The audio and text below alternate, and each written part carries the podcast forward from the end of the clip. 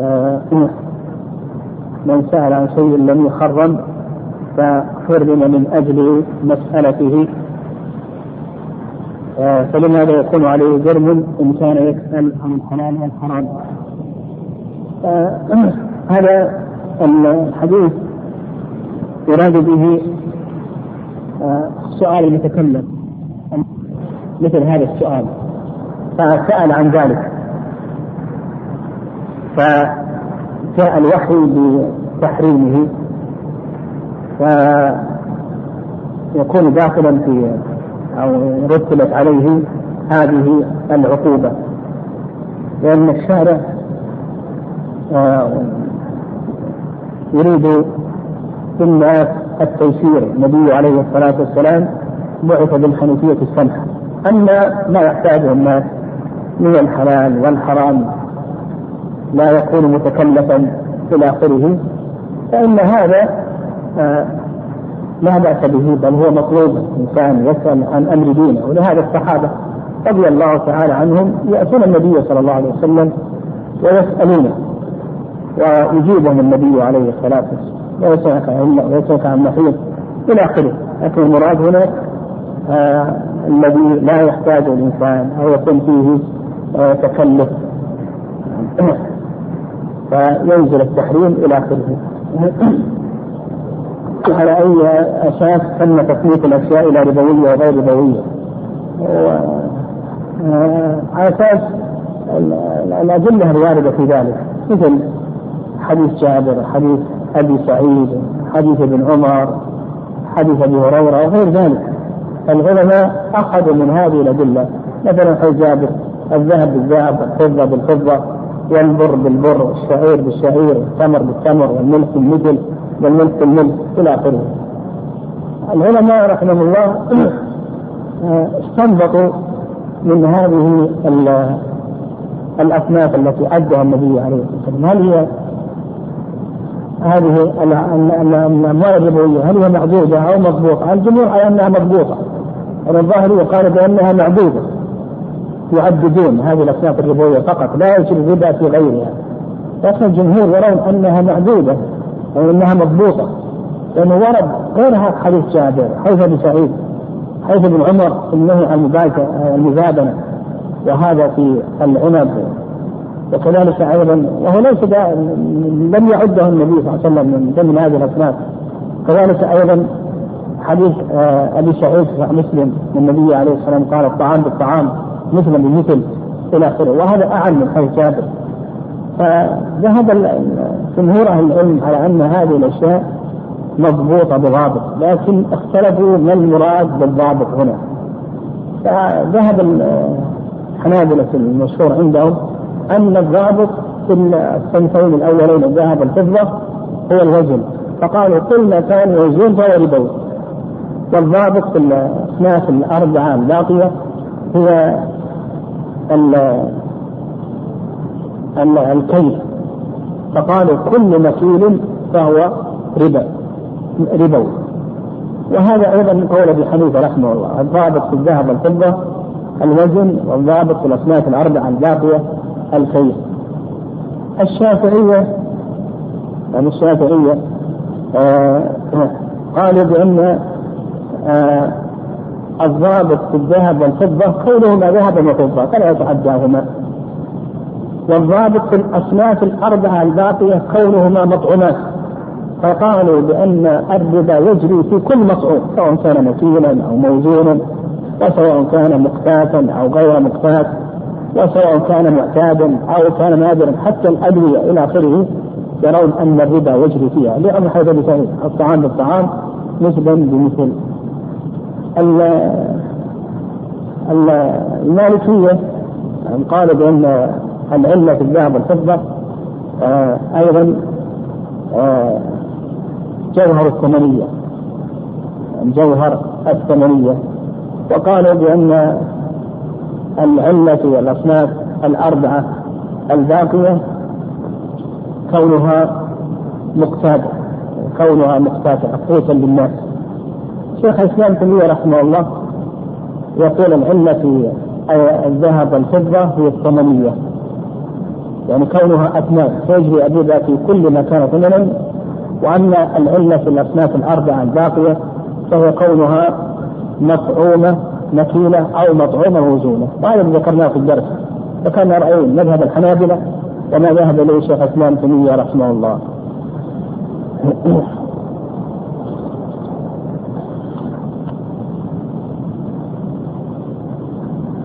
يقول الاخ السائل ما هو ضابط الحاجة العامة؟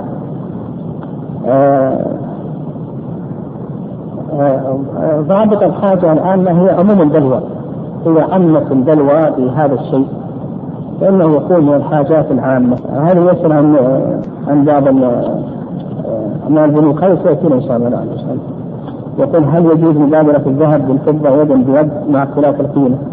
اي نعم. نقول إذا اختلف الجنس الربوي فكما قال النبي صلى الله عليه وسلم فبيعوا كيف شئتم.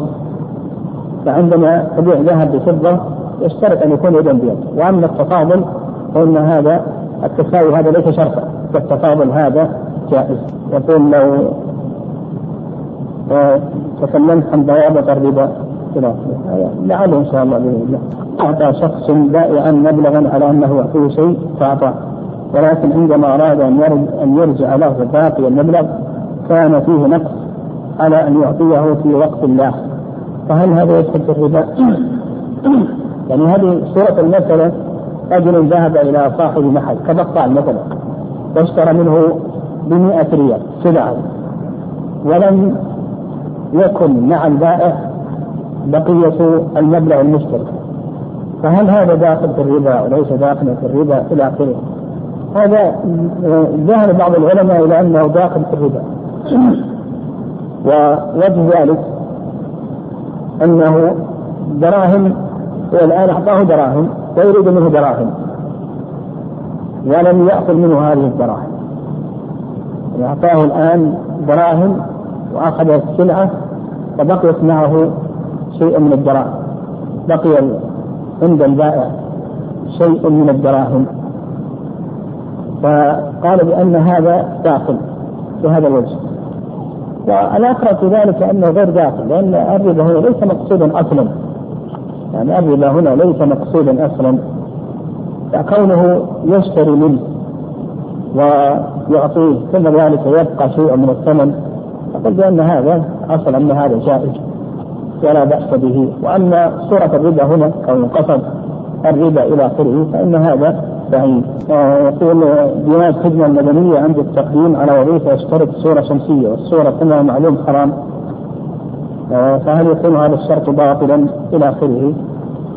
نقول بالنسبة للصورة إذا كانت لحاجة يعني هي حرمت تحريم وسائل. العلماء يذكرون أنها حرمت تحريم وسائل. فإذا كان إذا كانت لحاجة فإن هذا لا بأس به إن شاء الله. ما دام مقصورة ليست مقصودة لذاته. يعني هو لم يصور لذات الصورة. لو صور لذات الصورة كالاحتفاظ بها للذكرى أو لتعليقها ونحو ذلك. هذا نقول يجب طمسها وإتلافها لأن هدي النبي عليه الصلاة والسلام طمس الصور لا إشكال أنه إذا حصل التصوير أنها صورة. لكن إذا صورت مثل هذه الصور للبطاقة أو للوظيفة أو نحو ذلك ولم يكن الإنسان قاصدا في مثل هذا العمل فهذا إن شاء الله معفو عنه باذن الله. آه قال كيف يكون قلمان في ثوب آه لا يكون ربا وقد حصل زيادة لأن القلم والأصوات هذه ليست اموال ربوية ذكرنا المال الربوي ما هو المال الربوي؟ قلنا المال الربوي ما كان ثمن الأشياء وكذلك أيضا يدخل في ذلك كل مكيل أو موزون مطعوم هذه أموال ربويه ما عدا ذلك ليس مال ربوي يبين المشتري وكيف يصدق آه، في شراء السلعة في شرائه للسلعة. هذا واضح.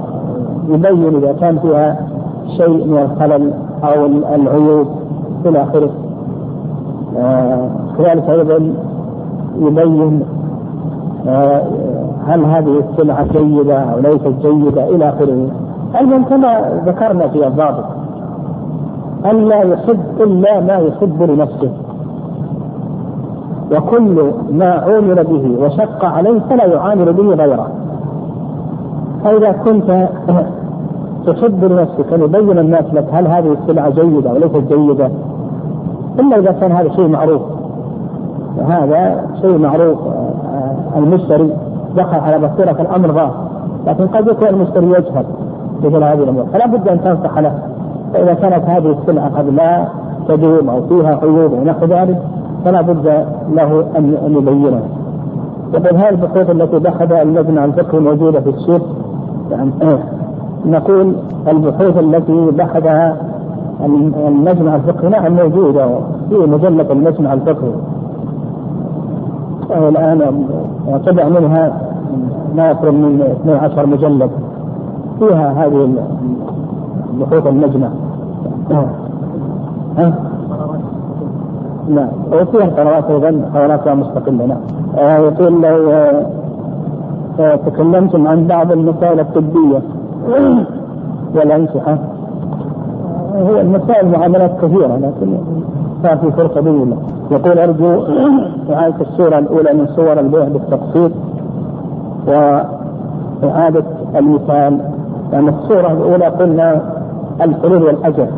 يعني أن يقول بعتك السيارة حالة بعشرة آلاف ريال ومؤجلة بعشرين ألف ريال. آه يقول ما حكم المعاملة التي يقوم بها البنك الياباني وغيره من البنوك وهو يعرض لهم العميل والزبون أمارة أو الأرض ثم يشتريها البنك ويقسطها العميل هذه هي المعاملة التي كان يتكلم عليها الآن هي المرابحة للآمر بالشراء وان شاء الله نكملها إن شاء الله غدا بإذن الله. يقول هناك من يهون من سد أو يلغيها. هذا لا اشكال أنه غير صواب غير صحيح. كما اسلفت ان ابن القيم رحمه الله ذكر ما يقرب من 99 وجها في سد الذرائع في سد الذرائع المفضيه الذرائع المباحة المفضيه على محرم وأن ذكر ذلك وأن أصول الشريعة من القرآن والسنة تدل لهذا. وذكر ابن القيم رحمه الله كثير من الأمثلة. فأحب لو رجع إليها طالب العلم وقرأ مثل هذه الأمثلة. فأن عدم سد مثل هذه الذرائع يفضي إلى محرم وأيضا يفضي إلى الوقوع في الفساد في الدين والدنيا إلى آخره يقول هل يجوز لي أن أبيع سيارة مقسطه على ثلاث سنين لشخص يريد أن يبيعها حالا ويستفيد من مالها؟ آه أنت إذا بعت على شخص سلعة بثمن مؤجل سواء كان هذا التأجيل تقسيط أو غير تقسيط ثم بعد ذلك اشتريتها منه. بأقل من ثمنها نقدا فهذا هو بيع العينة. هذا بيع العينة ولا يجوز. كون تبيع السلعة عليه بثمن مؤجل ثم بعد ذلك يبيعها عليك مرة أخرى بأقل من ثمنها فهذا هو بيع العينة. يعني بيع العينة محرم يقول هل بيع التقسيط وبيع التورق؟ إحنا قلنا بيع التقسيط هذا جائز ولا بأس به، بيع التورق هذه مسألة أخرى. التورق أن يشتري السلعة يريد الورق يريد الدراهم يشتري السلعة بثمن مؤجل ثم بعد ذلك يذهب ويبيع هذه السلعة على غير من باع عليه، يعني تشتري السيارة ب 50000 ريال ثم بعد تذهب تشتريها من زيت تبيع على عمر ب 40000 ريال هذا هو التورط. يعني بعت السيارة بأقل من ثمنها نقدا على غير بائعها عليه يعني إذا بعتها على من باعها عليك فهذا داخل في العينة. لكن إذا بعتها على غير من باع عليك فهذا هو التورط. يقول بعض العلماء يذهب إلى أن بيع التقسيط الموجود الآن الحلول والأجل هو البيعتان في البيع الذي ورد النهي عنه. ويذكر في ذلك حديثا ويثبته فما الجواب عن ذلك؟ نقول عن ذلك ابن القيم رحمه الله ذكر مثل هذه الأقوال وأجاب عنها في كتابه تهذيب السنن وأنها ليست داخلة في بيعتين في بيع وانتهى إلى أن المراد بالبيعتين في بيعة الذي نهى عنه النبي صلى الله عليه وسلم هو بيع العينة وأن السنة يفسر بعضها بعضا. فالشرطان اللذين نهى عنهم النبي صلى الله عليه وسلم وكذلك أيضا من باع آه، في بيعة الذي نهى عنه النبي صلى الله عليه وسلم قال بأنهما هما بيع العينة وأن السنة تفسر بعضها بعضا. يقول ما المراد بزمن المساومه؟ زمن المساومه يعني قبل إتمام العقد. يعني قبل إتمام العقد. والاتفاق عليه. قل ما هو تعريف الحنابلة للمال؟ الحنابلة يعرفون المال بأنه كل عين يباح الانتفاع بها بلا حاجة أو كل عين مباحة النفس بلا حاجة يقول لو أن شخصا قدم الوضوء ثم ذهب إلى دورة المياه ليقضي حاجته وبعد ذلك صلى ما حكم هذه الصلاة؟ الصلاة هذه باطلة يعني ما دام أنه توضأ ثم أحدث صلاته باطلة يقول الشرع اختيارا البنك إلى آخره. هذه هي مساله المرابحة الآمر بالشرع. إن شاء الله هذه نكملها غدا. أيضا يذكر عن نفس يقول ما حكم الرهن من طرف واحد على لعبة الورقة أو الرياضة؟ هذه إن شاء الله في الجوائز والمسابقات. سنتعرض إليها إن شاء الله. لما يتعلق بالجوائز والمسابقات التي تقيمها الان المحلات التجارية وبطاقات التخفيض فما يتعلق بذلك هذا إن شاء الله سنتعرض له بإذن الله. يقول بيع الأجلين هل يجب فيها الجزم قبل التفرق؟ نعم قلنا نعم. بيع الأجلين أو بيع الآجال يعني إذا باعت السيارة مؤجلة شهر بكذا والمؤجل شهرين بكذا إلى آخره. أو إلى ثلاثة هذا قلنا إنه جائز في محل المساهمه فقط. أما ما عدا ذلك فإنه يجب الجزم. يعني يجب الجزم. يعني قبل إذا أراد أن يتفق على العقد لا بد أن يتفق على أجل من هذه الآجال. هذا نبهنا عليه. يقول ذكرتم صورا بالتقسيط لأن الصورة الثالثة الزياده عند التأخر. وهذا حرام ولا يجوز وهو بيع الجاهلية. فهل يدخل في ذلك شرط الجزاء أي أنه يتأخر في تسليم العمل كل يوم تاخر بكذا إلى الشرط الجزائي هذا اختلف فيه العلم رحمه الله اختلافا كثيرا. والصواب في هذه المسألة أن الشرط الجزائي جائز بمقدار الضرر الذي يحصل على العاقد الآخر. يعني إذا اتفق على عمل.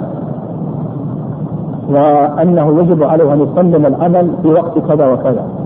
ثم بعد ذلك لم يسلم هذا العمل. شرط عليه أنه إذا تأخر عن تسليم هذا العمل تسليم هذه الصنعة أو الفرسة أو أو إصلاح هذا العطل إلى آخره. أنه عليه كذا وكذا أو أنه يحصل منه كذا وكذا. هذا هو الشرط الجزائي هذا إذا كان بمقدار الضرر الذي حصل للعاقد الآخر فإن هذا جائز. وأيضا هذا شرط يعني الشرط الأول أن يكون بمقدار الضرر. الشرط الثاني أن أن يكون العمل مما يتمكن فيه العاقد من العمل. أن يكون العمل أو تكون مدة العمل مما يتمكن فيه العاقد من انجاز العمل أما إذا كان لا يتمكن فيه العاقد مثل هذا الزمن الذي حدد له لا يتمكن فيه من انجاز مثل هذا العمل فإنه يكون داخل في الليس لأنه يكون داخل إما غانم أو غارم فيتوفر هذان الضابطان هذان الشرطان جاز ما يسمى بشرط الجزائي. كيف؟ اي نعم في حتى لو كان في العقد هو في العقد الذي لابد يتوفر يعني أن يكون الجزاء بمقدار الضرر الذي حصل. والشرط الثاني أن تكون المدة التي يتمكن فيها من العمل آه، آه، أو التي ضربت له يتمكن فيها من العمل.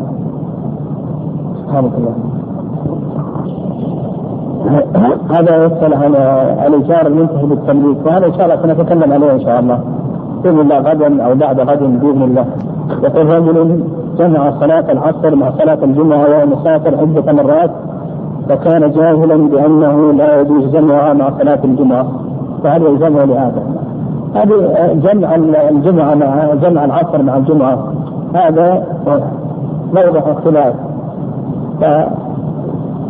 بعضهم العلم يجوز ذلك وبعضهم العلم يمنع من ذلك. والشيخ محمد رحمه الله كان يمنع من هذه المسألة. ويقول بأن الجمعة لها خصائص الجامع إنما ورد في صلاة الظهر. والجمعة لها خصائص ليست ظهرا. الجمعة ليست ظهرا وليست آه ليست ظهرا مقصورة وإنما هي صلاة مستقلة لها خصائصها. ابن القيم رحمه الله ذكر كثيرا من خصائص الجمعة في كتاب زاد المستقنع. والسيوطي رحمه الله أضاف على هذه الخصائص وأبلغها مئة خصيصة وله رسالة في ذلك اسمها اللمعة في خصائص الجمعة وذكر فيها ما يقرب من مئة خصيصة. فدل ذلك على أن الجمعة أنها صلاة مستقلة ليست ظهرا مقصورة وليست بدلا من الظهر. فإذا كان كذلك فالأحوط أن الإنسان لا يجمع الجمعة أو العصر. مع الجمعة. يعني إذا صلى مع الناس الجمعة لا يجمع العصر. لأن صلاة مستقلة. لكن لو أنه لم يصلي مع الناس هو في الطريق وصلى الظهر. إذا لم يصلي مع الناس سائر في الطريق ليس في المدن وصلى الظهر ركعتين فإنه يجمع معها العصر. لكن كونه يصلي مع الناس الجمعة آه ثم بعد ذلك يجمع معها العصر. كان أحوط إنسان انه لا يجمع وإذا جمع فانه يعيد. يقول أيضا بالنسبة للأسهم أيضا إن شاء الله سنخصص درس بما يتعلق بالأسهم بإذن الله بعض احكامها إن شاء الله. هذا أيضا يقول قد ينسحب شخص عندما ياخذ الجميع وهذا يكون في ظل الآخرين. هذا من يعني نحن ما ذكرنا كل أدلة من قلب التحريم. من أدلة من قال بالتحريم إن شاء الله.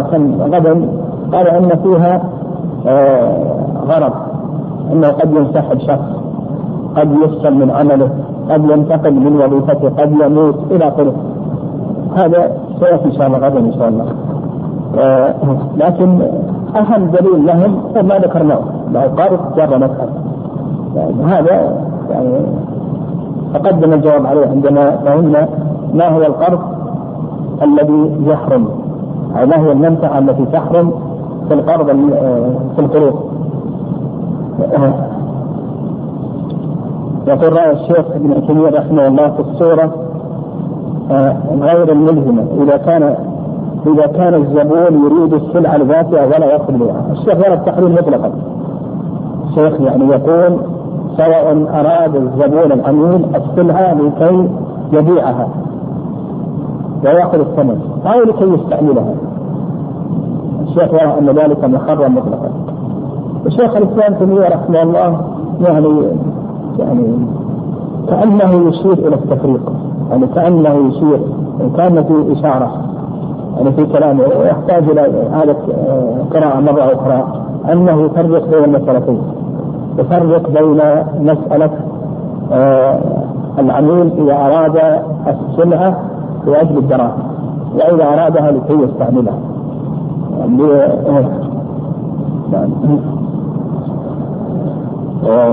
يقول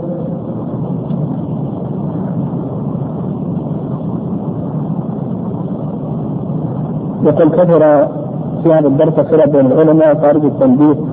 على قاعدة لا إنكار على المخالف. لا هو لا يصح. ليس كل خلاف معتبر لكن هو لا إنكار في مسائل الاجتهاد. وان القول بأنه لا إنكار على المخالف فهذا غير صحيح. فمسائل الاجتهاد المسائل التي تحتملها الأدلة فهذا لا إنكار فيه. لكن مسائل الخلاف هذه فيها إنكار. وعلى هذا إذا كان المخالف يخالف نصا صريحا صحيحا أو يخالف الإجماع فهذا ينكر عليه. إذا كان لا يخالف نصا صريحا يحتمل فإنه لا إنكار.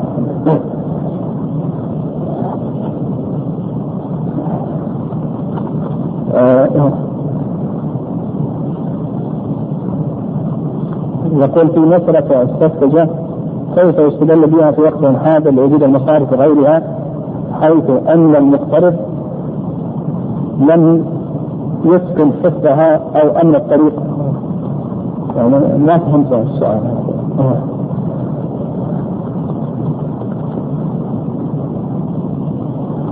يقول في السورة الثانية في بيع المواعدة ما هو الراجح؟ هو يعني يظهر والله أعلم أن الاحوط الإنسان والابرع أن يترك التعامل إلا إذا كان المصرف مالكا للسلعة. إذا كان مالك السلعة طلبها لأن ما ذكر الشيخ رحمه الله من ما تخيل على الربا يعني هذا قول ولهذا آه، بعض البنوك يقول تبي معاملة شرعية أو معاملة غير شرعية. كيف المعاملة الشرعية وغير الشرعية؟ قال لك الشرعية نشتريك السلعه وغير الشرعية نعطيك مباشرة. ثمانين ستين ثمانين.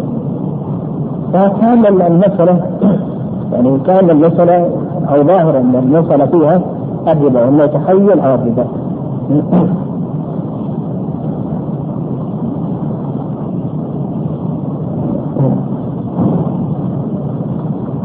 هذا أيضا بالنسبة لنسخ الدروس.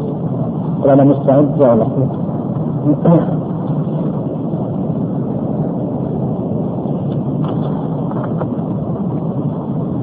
يقول لو سلفت رجلا ألف ريال وبعد يوم أتاك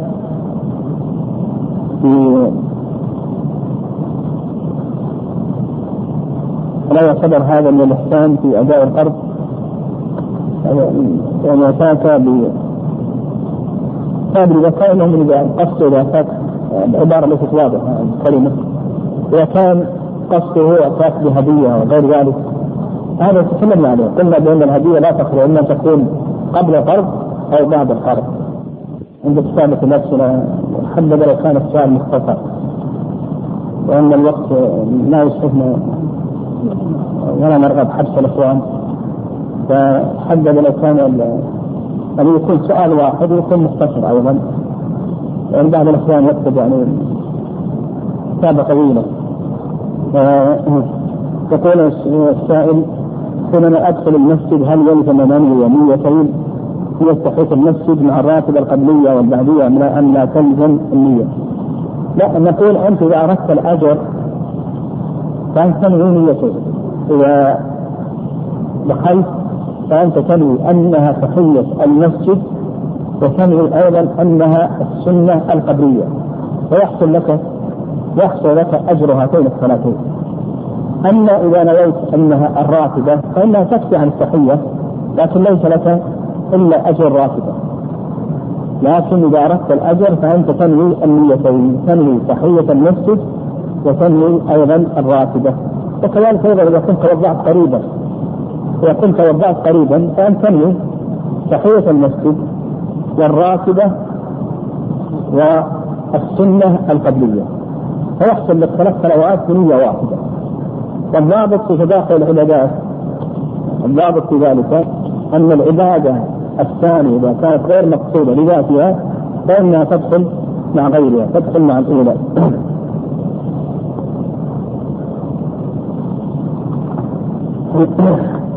يقول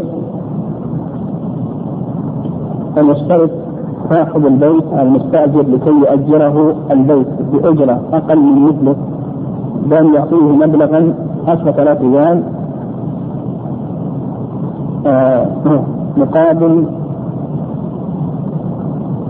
آه هذا ما فهمت السؤال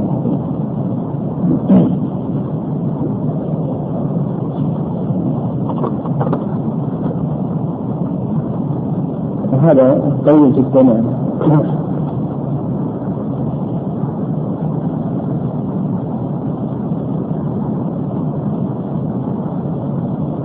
يقول هذا السلعة ما يفعله بعض البنوك من أنهم يبيعون سلعة العميل كالحديد مثلا بثمن مؤجل ويزعمون أنهم يملكونه ثم يخيرونه بين أن أن يخبروا إلى آخره.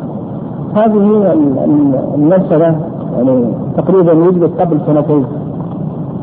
وأول من فعلها البنك الأهلي. وما يسمى بتيسير الأهلي. ثم بعد ذلك آه، تابعه بقية البنوك. بقية البنوك تابعوا البنك الأهلي. سمونه بتيسير الأهلي. تيسير الأهلي والآن يوجد تيسير العربي. وأيضا البريطاني بقية البنوك. فهم البنوك الآن يقولون بأنه يملك معادن نملك معادن نملك الحديد أو نملك نحاس أو ألمنيوم أو غير ذلك. في البحرين أو في بريطانيا أو غير ذلك. فنبي على أساس يأتي إلى العميل ويملك البنك المعدن هذا الحديد. البنك يقوم ببيع الحديد على العميل مثلا مؤجل هو ما من العميل ما دراهم الحديد مثلا قيمته ستين ألف ريال البنك ما دام إنه يبيع عليه مؤجل يبيع عليه ثمانين ألف ريال. هنا إلى هنا لا بأس ما دام إنه مالك من الحديد البنك ويبيعه ويأخذ زيادة مقابل التأجيل هذا لا بأس. تقدم في بيوع التقسيط وانه لا بأس انك تاخذ الزيادة مقابل التأجير.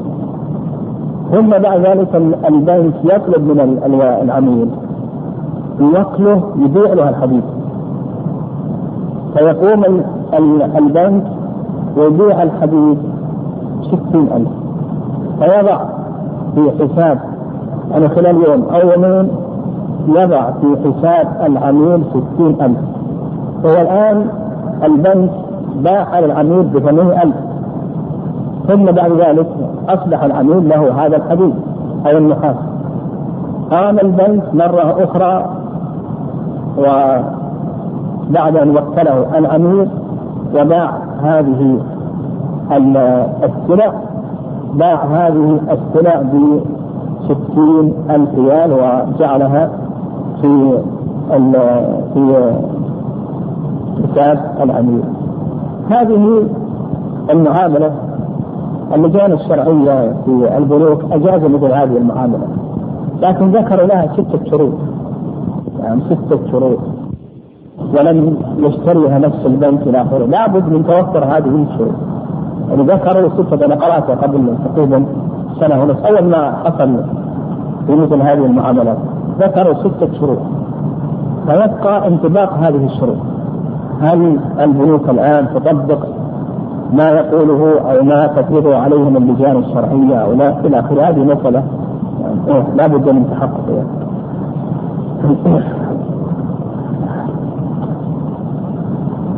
آه، يقول الذي يكون في اول جمعية ووسطها إذا قبض نصيبه ثم ادانه لآخر ومضى عليه حول أو أكثر فعلى من تكون زكاته. نقول هذا إذا قبض نصيبه ثم أدانه لآخر آه النصيب الآن في ذمته. فإذا حال عليه الدائم هذا هذا عليه زكاة. إذا حال عليه الحول إذا قبض النصيب ثم دانه فاذا حال الحول مضى على الشهر الأول آه سواء كان في ذمة الأول أو في ذمة الثاني مضى عليه سنه عليه زكاة. وأما بالنسبة للدائم فإن استهلكه فلا زكاه عليه. وأما ان ابقاه عنده فإن حتى مضى عليه الحول فعليه زكاه آه قال هناك بعض الجمعيات يتم جمع الأقساط فيها لمدة سنتين أو ثلاث سنين. ثم من أراد مبلغا فإنه يقرض من هذه الجمعية بشرط أن يكون من اعضائها ثم يسد المبلغ الذي أخذه مع استمرار مع استمراره في دفع قسطه الشهري. والسؤال ما حكم هذه الجمعية وكيف يتم إخراج الزكاة إلى آخره. آه هذه الجمعية لا بأس بها يعني آه يجتمعون مجموعة من الموظفين وكل يدفع منهم نسبة من المال كل شهر كل شهرين إلى آخره. وهذه النسب آه يستفيد منها أعضاء الجمعية في القرض فقط. يعني مثلا يتحصلون على 20000 100000 200 من الآلاف ويستفيدون منها مجرد الإقراض. من كان من أصحاب هذه الجمعية فإنه يقترض ثم يقوم يسدد لها يسدد لهذه الجمعية. هذه الجمعية جائزة. ولا بأس بها. وكذلك أيضا بالنسبة للزكاة يجب عليهم أن يزكوا هذه الجمعية. أصحاب الجمعية الآن متوفرة مئة ألف ريال يقومون باستخراج زكاته حتى لو أقرضوا أعضاء الجمعية. لأن القرض الغالب آه، بالنسبة لأعضاء الجمعية يكون على ملك فإذا كان أول الجمعية 5000 ريال وحال عليها الحول يخرجون زكاة 5000 ريال. أصبحت بعد الجمع 10000 ريال زادت. يعني زادت. يعني مثلا أضافوا في الشهر الثاني 5000 ريال. بعد شهر يعني حال الحول على الشهر الأول يخرجون 5000 ريال. أضافوا في الشهر الثاني 5000 ريال. بعد شهر من الحول يخرجون 5000 ريال. أضافوا خمسة ثالثة. بعد شهر بعد المضي الحول يخرجون عن خمسة. الثالثة وهكذا. سواء كانت هذه الدراهم عندهم أو كانت في ضمن أعضائهم في ضمن الأعضاء. لأنها إذا كانت في ضمن الأعضاء الغالب أنها تكون على ملك يسجل فيخرجون الزكاة. الموجودة السيولة التي عندهم والتي في ضمن أعضائهم. آه أما بالنسبة للعضو بالنسبة للعضو هذا إن استهلك المال وأكله هذا لا زكاة عليه. إذا لم يستهلك وبقي عنده وحال عليه من ثم قبضه فهذا عليه أيضا زكاة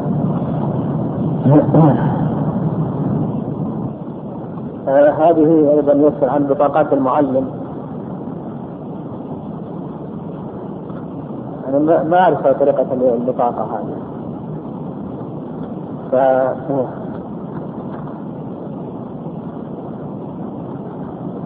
ها؟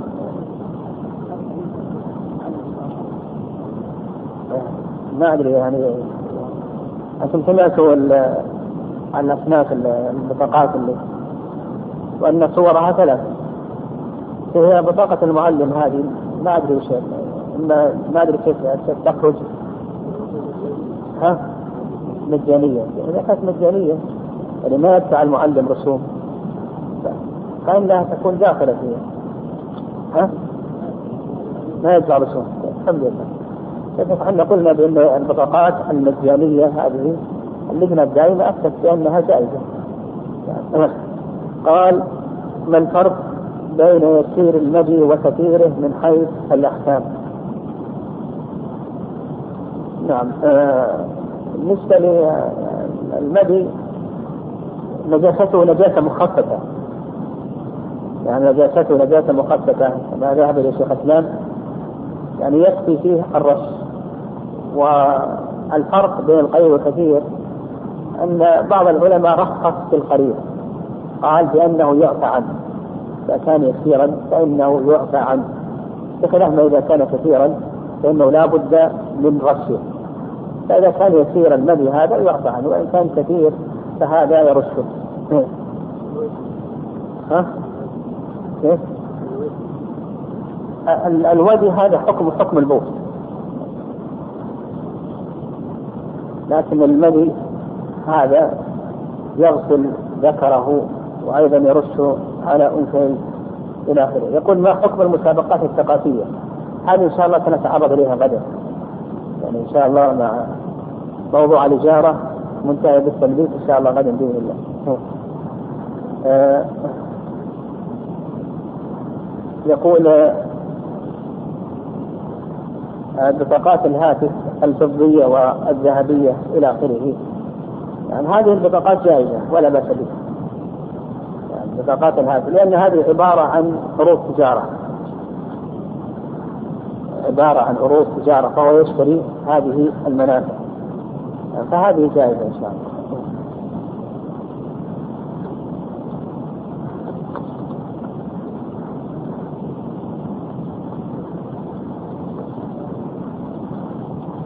يقول هل يجوز أن ينظر المصلي إلى الإمام بعيدا عن موضوع السجود؟ فقد ينظر مثلا إلى أمامه من أناس أو إلى الأمام أو غيرها نقول هو نظر المصلي بعض العلماء قال بأنه ينظر إلى إمامه. وبعض العلماء قال بأنه آه، ينظر إلى موضع سجوده. وهذا هو الأصح. يعني بعض العلماء قال ينظر جهة القبلة. لكن الأقرب في هذا أنه ينظر إلى موضع السجود. في حديث عائشة النبي عليه الصلاة والسلام لما دخل البيت ما خالف بصره موضع سجوده يقول لعبة الكرم هل هي حلال أم حرام؟ يعني هذه اللعبة داخلة في القسم الثالث هو الألعاب المباحة. يعني الألعاب المباحة. لكن كما أسلفنا. لا يترتب عليها ضرر في الدين ولا في الدنيا وألا يكون فيها ميسر. كل يبذل العوض إلى آخره. أو يكون من أحدهما. وألا يكثر منها المكلف. إذا توفرت هذه الضوابط التي أشرنا إليها تكون جائزة.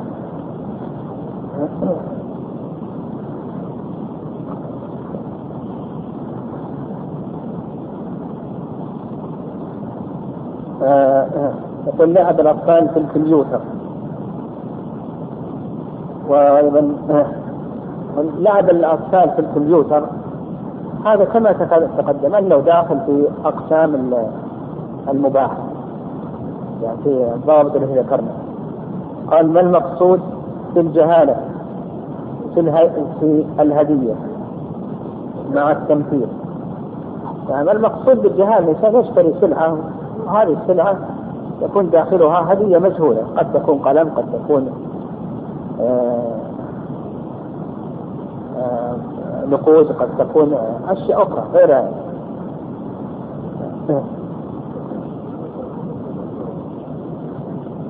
هو آه، إذا كان فيها موسيقى أو فيها صور نساء يعني تكون ما تجوز. إحنا ذكرنا هذا لابد من الضابط. يقول ما حكم اللعب اللعب بالكرة إذا كانت بعوض على مال؟ أقول هذا أيوة ذكرناه يعني ذكرنا تكلمنا عن المسائل هذه كلها. قلنا العوض هذا إذا كان من الإمام أو من أجنبي هذا يظهر الجواز إذا كان من أحدهما أو من كل منهما فإن هذا محرم ولا يجوز.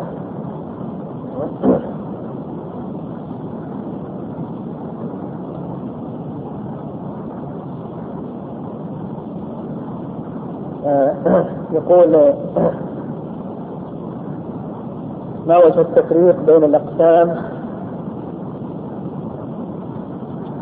الأربعة بالنسبة للمسابقات المباحة وكل منهما يمكن الاستدلال لتحريمها بنص حديث لا سبب صحيح. يعني بعض العلماء كما ذكرنا ان ابن القيم رحمه الله منع العوض في المسابقات المباحة مطلقا. لكن لا أدري عن منعه إذا كانت من الإمام ويظهر أنه ما يمنع ذلك. لكن إذا كانت من كل منهما أو من أجنبي أو من أحدهما منعه ابن القيم رحمه الله مطلقا. ويستدل بهذا الحديث. لا سبب وأيضا غير من أهل العلم منع من ذلك. وقال بأنها مسابقات مباحة بلا عوض. لكن قلنا إذا كان من الإمام فالإمام آه، حكمه يختلف. الإمام حكمه يختلف عن غيره. كذلك أيضا الأجنبي يظهر أنه ملحق بالإمام لأن الأصل في مثل هذه الأشياء أبيحت يعني الأصل فيها أنها مباحة.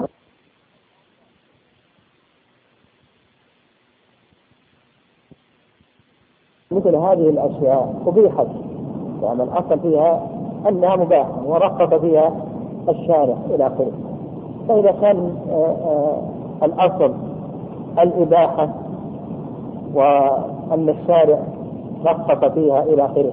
فيظهر أن الأجنبي يلحق بالإمام لأنه شبيه بالإمام وشائبة القمار الآن انتفت ما دام أن العوض ليس من كل منهما. أما إذا كان من كل منهما أو من أحدهما فقلنا أن الأقرب هو المنع من ذلك. نعم يقول الأخ إذا كانت الجوائز متفاوتة يعني كل من فاز أخذ جائزه لكن هذه الجوائز متفاوتة يقول يعني يعني يظهر والله أعلم أنه إذا تفاوت الجوائز بناء على تفاوت الإجابات أو إحسان الإجابة فان هذا لا بأس إن شاء الله. يقول هذا الأخ السائل آه، بعض الجهات الخيرية تجري مسابقات على عدم الاشرطه أو الكتب أو كليهما ويطلب ويطلب من المشاركين شراء هذه الأشرطة والكتب من المحلات التجارية أو من جهة السعر المسابقه. كل هذا لا بأس به. هذا لا بأس به لأن هذا اللي كما ذكرنا نحن ان أن هذه المسابقات الشرعية فيشتري الشريط يشتري الكتاب إلى آخره بثمن مثل من المحل التجاري وقد يحوز الجائزة وقد لا يحوز الجائزة. هذا من الرهان الذي رخص فيه رخص فيه الشارع. وأيضا كون جهات الاصدار تصدر الكتيب أو الشريط ويأخذون الدراهم ويشترون به جوائز. نقول هذا جائز. لكن كما ذكرنا أنه يحذر من ما تفعله أو يفعله بعض المؤسسات أو بعض القائمين عليها أنه بعد الفوز يقومون بإجراء القرعة فيكون الفائزون داخلين على الحظ والنصيب. آه، آه. يقول إذا كان الإنسان في بلد هو أحفظ القرآن فهل يجب عليه أن يؤمن الناس علما بأن هناك أشخاصا آخرين لكنه هو الأحفظ هذا ينبني على خلاف أهل العلم رحمهم الله. في قول النبي صلى الله عليه وسلم يؤم القوم أو أقرأهم بكتاب الله. فقوله يؤم القوم هل الأولوية هنا أولوية وجوب أولوية استحباب؟ أهل العلم على أن هذا أولوية استحباب وأنه ليس على سبيل الوجوب. وهو المشهور من المذهب؟ أن هذه الأولوية ليست هذا الأولوية الأولوية استحباب. لكن مع ذلك مع ذلك إذا لم يكن هناك إمام راتب الأولى أن يكون الأحفظ هو الذي يتقدم لأن هذا أقل ما فيه أنه استجابة بأمر الله وأمر رسوله صلى الله عليه وسلم واقتداء الصحابة. فإن الصحابة قدموا عمرو بن سلمة رضي الله تعالى عنه وله ست أو سبع سنوات. وأما قومه وهو صبي صغير.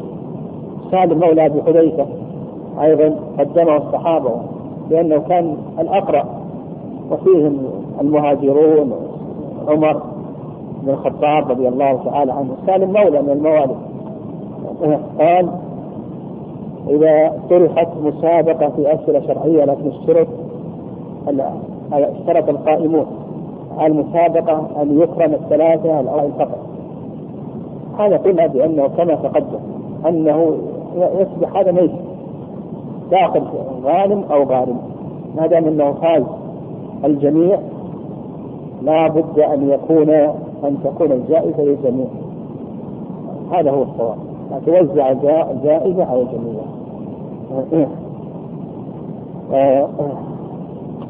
قال ذكرتم بالامس أنه يكفي في النبي النبض مع أنه ورد في البخاري ومسلم الغسل. هذا الذي ورد أنضح فرجه حديث علي رضي الله تعالى عنه. وأيضا في أبي داود ورد النص الاجتهاد النص فالأقرب ما ذهب إليه شيخ الإسلام تيمية رحمه الله وأن يعني ورد الغسل الأمر بالغسل ورد الأمر بالنبض ف الأقرب ما ذكره شيخ الإسلام تيمية رحمه الله وأن أنه يكفي في ذلك النبض وأن نجاسته نجاسة مخففة. آه. قال ما حكم السحب في المسابقات العلمية للمراكز الأولى؟ آه. هذا أنا ما فهمت الشيء يعني السحب في المسابقات العلمية للمراكز الأولى.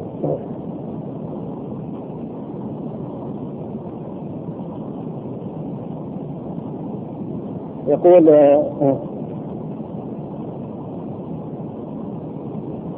كان قبل فترة أجر أجر أجرت إحدى المحلات مسابقة شهر ولا يشترط فيها الشراء.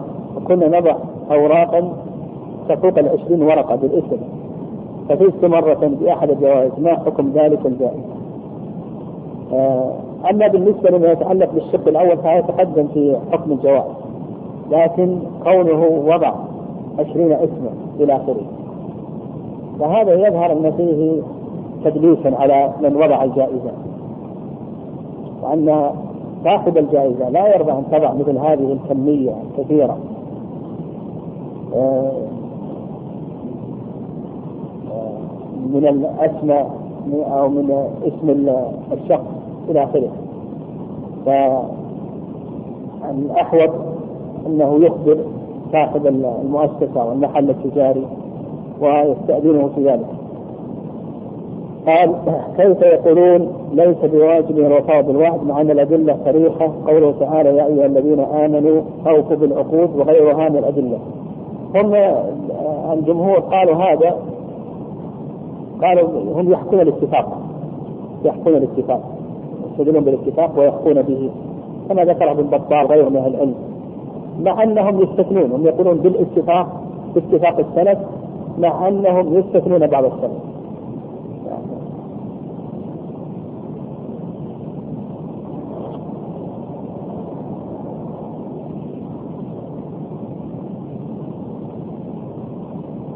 آه، يقول بطاقات الجوال سواء. نقول هذه البطاقات هذه جائزة. وهي من العروض التجارية. ولا بأس بها شراء منافع. هذا اذا مثل آه أيضا يقول ما رايكم في من يقول بالمسابقات العلمية الشرعية ويشترط في الدخول في هذه المسابقة أن يشترى الكتيب الذي فيه الأسئلة؟ هذا أجبنا عليه. كل هذا أجبنا عليه. قلنا بأن كونه يشترى الكتيب المتسابق يشتري بثمن مثل ومن المحل التجاري. وإن كان الشراء من الجهة المصدرة للمسابقة مثل المؤسسة العلمية أو التربوية وزادت على ثمن مثل لأجل جوائز فإن هذا أيضا جائز ولا بأس به. قلنا بأن الرهان في مثل هذه المسائل أنه جائز. آه، أيضا يقول هذا الهدايا التي تهديها البنوك. هذا إن شاء الله سيأتينا إن شاء الله في حكم أحكام الودائع البنكية. ياتينا إن شاء الله في الدروس القادمة. نتكلم على بعض آه، المسائل البنكية وما يتعلق بالودائع البنكية وتكييف وضع الناس أموالهم في هذه البنوك. هذا سيأتي إن شاء الله. الله أكبر. صلى الله عليه وسلم. يقول هل يجوز سرقة أموال اليهود؟ عبر بطاقات الائتمان عبر شراء بعض الأشياء من حسابهم والتسلل إلى أرقامهم السرية في البنوك الربوية إلى آخره. آه هذا هذه المسألة تنبني على من هو المعصوم في الشريعة ومن هو غير المعصوم يعني من هو الذي يعصم دمه وماله و من هو الذي لا يعصم دمه وماله. وقد ذكر العلماء رحمهم الله أن الإنسان لا يخلو من خمس حالات أن يكون مسلما أن يكون ذميا أن يكون معاهدا أن يكون مستأمنا أن يكون حربيا. المسلم هذا معصوم الدم والمال. كل المسلم على المسلم حرام دمه وماله وعرضه. القسم الثاني الذمي. الذمي وهو الذي يبذل الجزية مع التزام أحكام الملة. يعني مقابل أنه يلتزم أحكام الملة ويقر على كفره ويحمى. فهذا أيضا معصوم. معصوم الدم والمال. القسم الثالث المعاهد. القسم الثالث المعاهد وهو الذي بينه وبين المسلمين عهد وهو في بلده. فهذا أيضا معصوم المال والدم. القسم الثالث المستأمن وهو الذي دخل بلاد الإسلام بأمان. فهذا أيضا معصوم المال والدم. القسم الرابع الحربي وهو ما عدا هذا ليس بينه وبينه عهد ولا ذمة ولا أمان إلى آخره. فهذا ليس معصوم الدم ولا المال.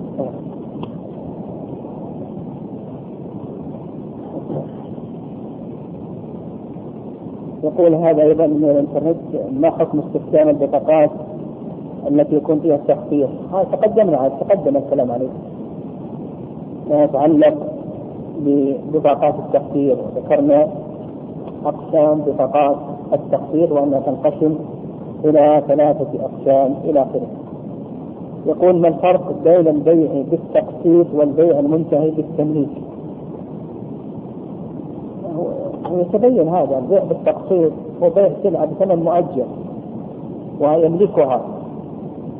يملكها البائع آه، المشتري ملكا تاما له يتصرف فيها إلى آخره لكن الثمن مؤجل عليه ثمن مؤجل عليه أما بالنسبة للإجارة المنتهية بالتمليك فهي عقد إجارة كما ذكرنا في الضوابط عقد إجارة وفيها وعد من المؤجر للمستأجر بأن يملكه هذه السلعة. حتى الآن لا ملك وإنما هي مجرد عقد إيجار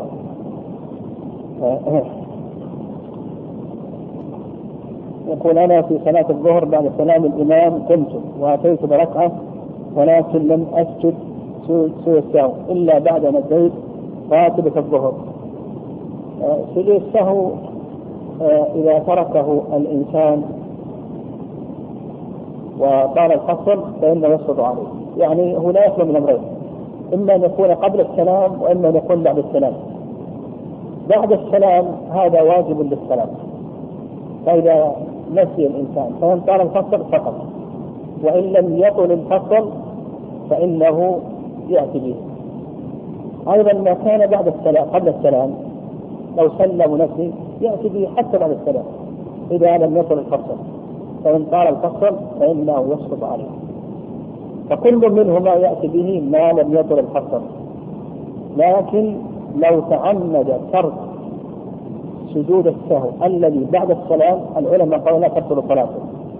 لو انه ما تعمد سجود السهو هذا محله بعد السلام ولم يفعل.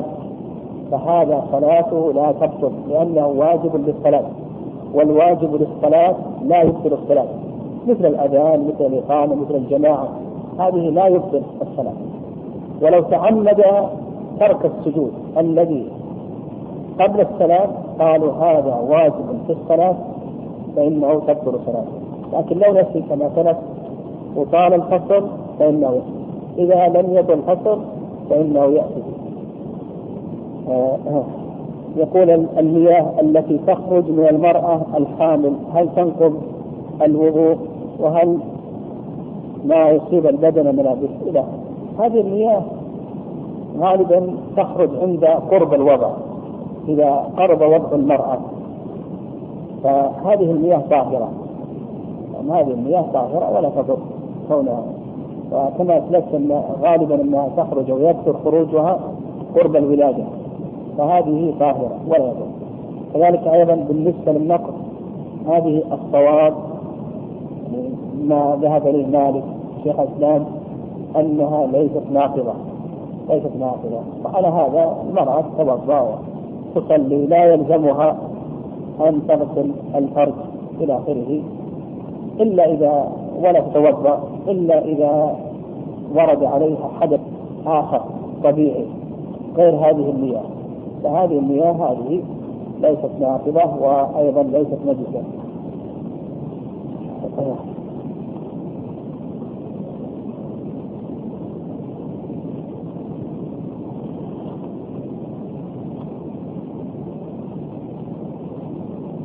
يقول ما الفرق بين الجمهور والإجماع؟ آه،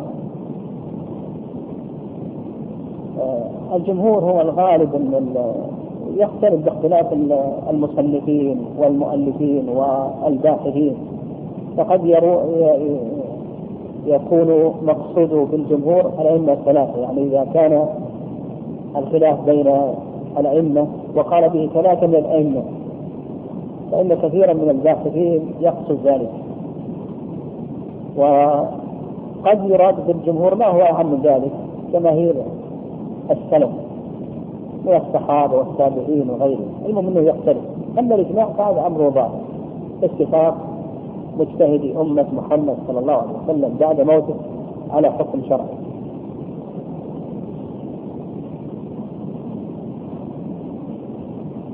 آه، يقول في الصور التي أجازها المجمع الفقهي هل جائزة ولو زاد القسط على الشعر مثل نقول نعم حتى ولو زاد على القسط لكن كما قلنا انه اذا لم يتمكن المستأجر من التسديد فإن وسحب المؤجر السلعة فان فإنه يرد ما زاد على عودة المثل.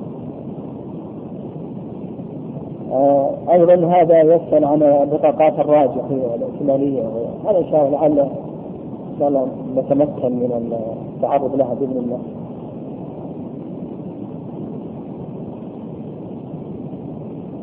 آه، يقول ما رأيك لو أن الإمام أطال صوته بالقراءة الفاتحة في الركعة الثالثة حتى ينبه المصلين أنه قام ولم يجلس في نعم ولم يجلس في التشهد. آه، وحديث أبي قتادة آه، الصحيحين قال وكان يسمعنا الآية أحيانا فإسماع الآية أحيانا في الصلاة السرية هذا سنة يعني هذا سنة. فيستحب للإمام في بعض الأحيان أن يسمع الآية الفاتحة وما تيسر من القرآن بعد قراءة الفاتحة. في صلاة الظهر في صلاة العصر. يستحب. وإذا ترتب على ذلك مصلحة أيضا ما يحصل لبعض المصلين إذا قاموا. أيضا لو أنه أيضا أسمع الآية أيضا لكان أيضا في عمل بالسنة وأيضا ما يتعلق من المصلحة التي قد آه، من المصلحة المترتبة على عدم اللبس والتشويش في صلاة. يقول إذا رأى الرجل في النوم أنه يجامع ثم قام ولم ينزل منيا كان عليه غسل لا, لا عليه غسل هذا ليس عليه غسل فيقول هل يجوز أن يدخل الإنسان المسجد وهو لم يتطهر؟ هذا نعم جائز ولا بأس به. فدخول المسجد هذا لا تشترط له الطهارة.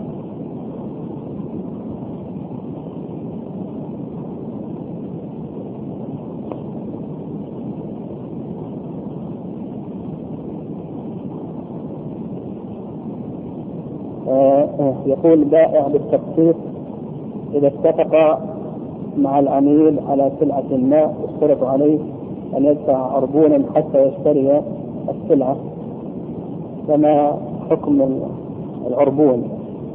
العربون المشهور من مذهب الإمام أحمد رحمه الله أنه جائز يعني بيع العربون فيعطي المشتري البائع دراهم إن أتم العقد دفع له البقية.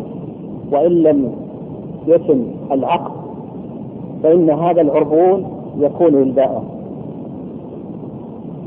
وهذا هو المذهب وهو من المفردات صحة بيع العربون.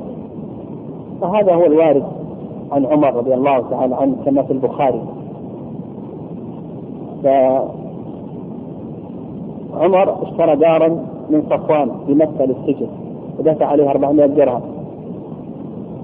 فإن أتى عمر ببقية الثمن كان ذلك وإلا فلصفوان 400 ولأن أيضا البائع يأخذ هذا المبلغ مقابل حبس السلعة. هو يلحقه ضرر السلعة الآن حبست فترة كذا وكذا. فيلحق مقابل هذا الضرر الذي يلحق البائع استحق هذا العربون. وهذا وأما ما ورد من النهي عن العربون أو إباحة العربون فهذه حديث ضعيفة. يقول يقول آخر درس. نبي إن شاء الله غدا الاثنين إن شاء الله والثلاثاء بإذن الله.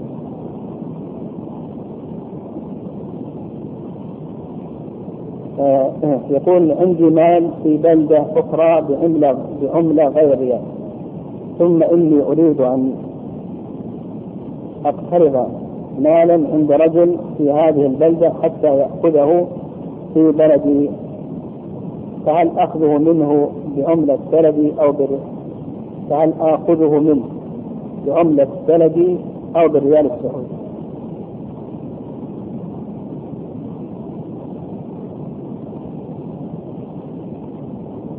يعني أنا ما فهمت هذا السؤال. يعني إذا كان قصده عند شخص يعني إذا كنت تريد من من شخص جنيهات مصرية. تريد من شخص جنيهات مصرية. كيف لموه حتى جنيهات مصرية قال ما عندي جنيهات مصرية لكن عندي ريالات سعودية. بعطيك ريالات سعودية. فهذا لا بأس تأخذ الريال السعودية وهذا يسميه العلماء رحمه الله بيع الدين على من هو عليه. بيع الدين على من هو عليه بشرطين. الشرط الأول التقابض إذا كان يجري بينهما ربا النسيئة. والآن الجنيهات المصرية والريالات السعودية يجري بينهما ربا النسيئة. فما دام أنه يجري بينهما ربا النسيئة نقول لا بأس. في المبادرة لكن لابد أن يكون يدا بيد وثانيا أن يكون بسعر يومه. فمثلا أنا أريد منك 1000 جنيه مصري كم تساوي اليوم؟ تساوي 1000 ريال سعودي. قبل أن نتفرق آخذ منك ريال سعودي يدا بيد فيتوفر الشرطان يعني بيع الدين على من هو عليه. العلماء يقولون يجوز بشرطين. الشرط الأول أن يكون بسعر يومه. الشرط الثاني التقابض إذا كان يجري بينهما ربا النسيئة أما إذا كان ما يجري بينهما ربا النسيئة ما يشترط تقابض. إذا أنا أريد منك 1000 ريال قلت ما عندي 1000 ريال لكن عندي 1000 ريال بعطيك إياه في بأس تقبضها اليوم باكر غدا إلى آخره ما يجري بينهما ربا النسيئة هنا الألف السيارة ما يكفي تقامته إلا ربا حتى يجري بينهما ربا النسيئة وإنما يكون بسعر بسعر يومه. فكم تساوي هذه السيارة إلى آخره؟ يقول هل إذا وضعت مالي لدى الجمعية الخيرية لكي يقرضوها المحتاجين؟ هل تجب فيه الزكاة إذا حال عليه الحول؟ آه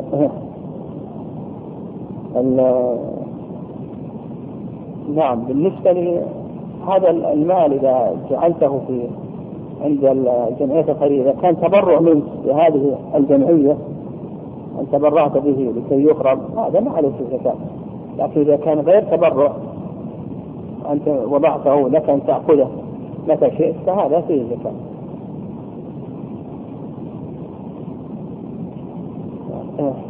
أيضا مضى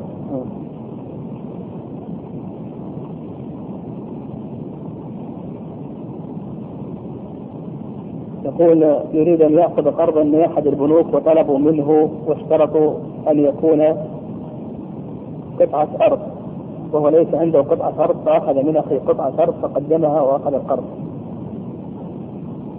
ما أدري أن إذا كان المقصود هنا البنك العقاري البنك العقاري يشترط أن يكون الإنسان عنده قطعة أرض يشترط شروط.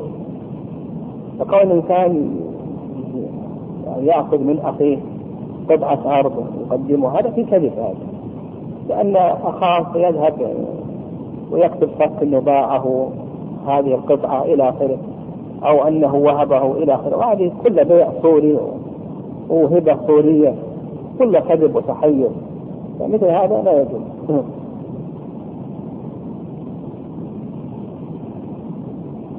يقول أيضا هل يجوز سرقة اليهود؟ تقدم الكلام عنه في الدرس السابق.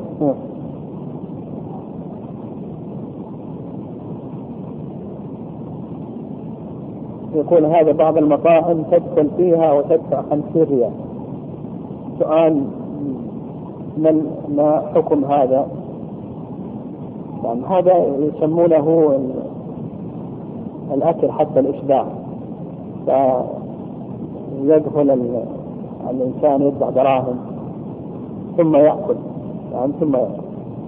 وأذكر أن كان الشيخ الله يرحمه وتوقف الشيخ محمد توقف. يمكن هذه يعتريها محاذير. المحذور الأول أن الإنسان يدخل وهو اما غانم أو غارم.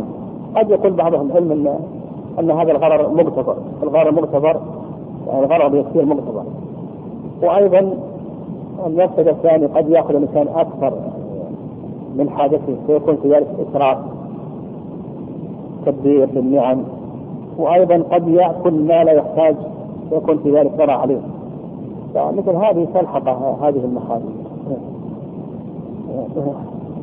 يقول السائل ما الفرق بين نوع الحساب سواء كان حساب جاري أو حساب توفير هذا سيأتينا إن شاء الله. الودائع الادخاريه هذه ما تكلمنا ما أنهينا أقسام الودائع. وسيأتي إن شاء الله غدا ما يتعلق في الودائع الادخارية. يقول ما ضوابط الوكالة؟ هل يجوز للشخص الذي يطلب منه وكالة؟ أن يطلب ثمنا لمنح الوكالة، يعني كون الإنسان يأخذ أجرة على الوكالة هذا جائز ولا بأس به، وهذا اشرنا إليه في الدرس مقابل ما سيبذله من المنافع.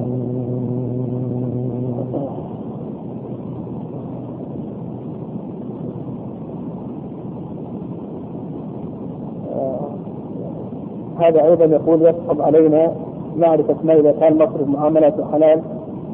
أم حرام فهل إذا وضعت المال فقط مجرد إيداع فهل نأثم؟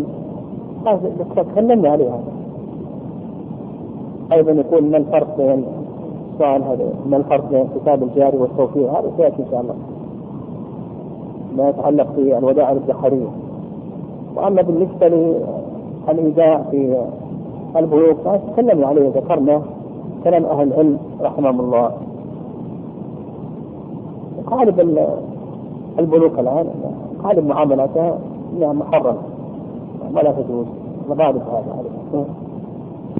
يقول في الجمعية التي تكون بين الموظفين ما حكم اشتراط أحد الموظفين أن يكون هو المستفيد الأول؟ نقول هذا لا بأس به إن شاء الله. كونه اشترط أن يكون هو المستفيد الأول إن شاء الله لا بأس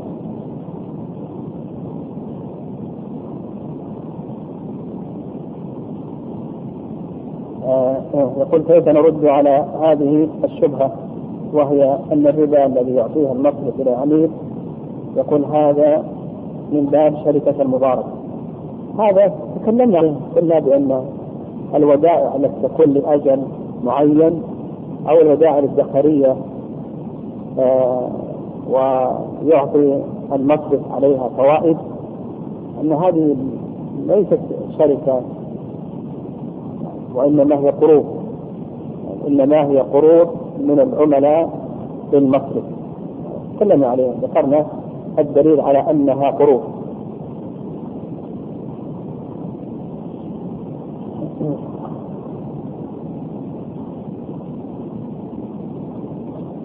آه، يقول ما حكم دفع مقدم في بيت لم يتم بناؤه والتسليم بعد أربعة وعشرين شهرا؟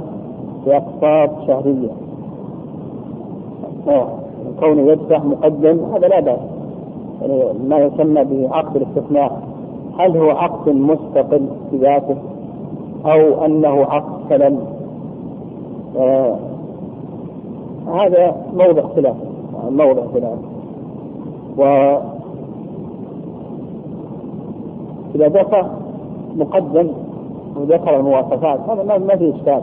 لكن إذا لم يدفع يعني إذا لم يدفع كان على أقساط هو الذي يصيغ الإشكال في الخلاف لكن إذا دفع هذا ما في إشكال قال حكم الجمع والقصر للصلاة لمن يدرس سر وهو من بريدة والمدة طويلة؟ فهذا إذا كان الإنسان يذهب ويجي في نفس اليوم هذا لا يظهر أنه مسافر. وكان يذهب ويجلس في نفس اليوم هذا لا يظهر أنه مسافر. لكن ذكر شيخ الاسلام تيمية رحمه الله أن المدة الطويلة في في المسافة القصيرة فقط. وحدد المدة الطويلة قال الا يرجع إلى أهله في ليلته. لا يرجع إلى أهله في ليلة قال هذا يأخذ حكم الثقة يقول قيمة مسابقة القرآن الكريم واتفقت أنا وصديق لي بالاشتراك فيها ومن ثم من فاز في الآخر الثلث وقد ها وقد فاز هو فداخلني ريب هل آخذ الثلث أم لا؟ آه آه هذا يخضع إلى شروط المسابقة هل يجوز أن يشترك فيها أكثر من واحد أو لا يجوز؟ إلى آخره. فإذا كان لا يجوز أن يشترك فيها أكثر من واحد يكون هذا إقبال بالشرط وأنه لا بد آه تطبيق الشرط. أما إذا كان الذين وضعوا المسابقة يجوزون أن يشترك اثنان ثلاثة وهما حسب ما يتفقان عليه. حسب آه، البحث الذي آه، آه، الذي يقومون به قد يكون هذا متمكن أكثر من الآخر إلى آخره. المهم حسب شرط المسابقة. هل الشرط جائز أو ليس جائز؟ هل يجيزه أو لا يجيزه؟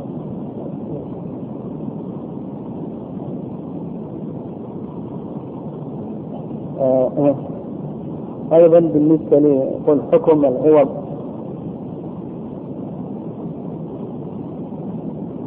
ويفتح مؤسسات التأمين للمتضرر إلى آخره.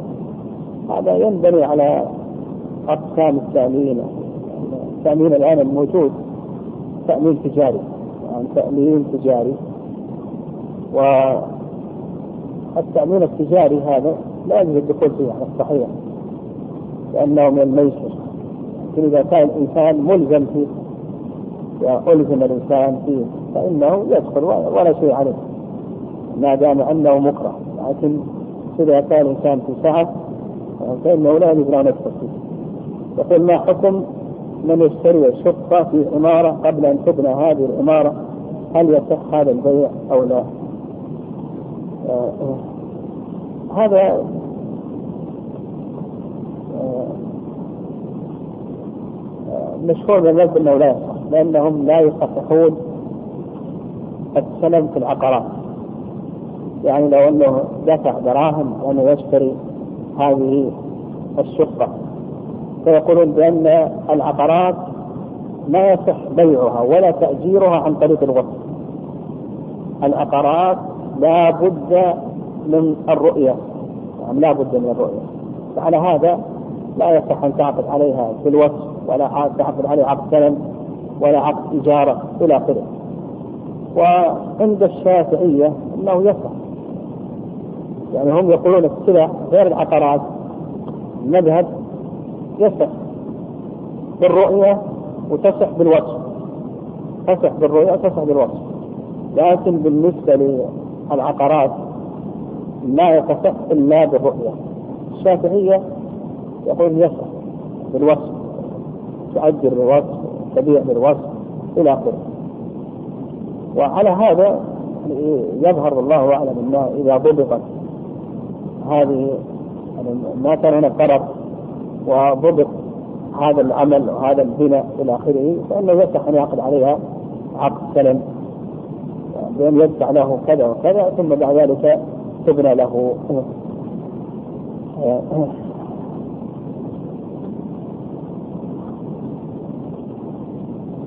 يقول ما الفرق بين الثاني القول الثاني والثالث في حكم الإيداع في البنوك الربوية؟ وذكرنا أن القول الأول التفصيل بين في البنك هل ايراداته فيها شرعية أو لا. الثاني الثاني أنهم يعني قالوا عند الحاجة أطلقوا.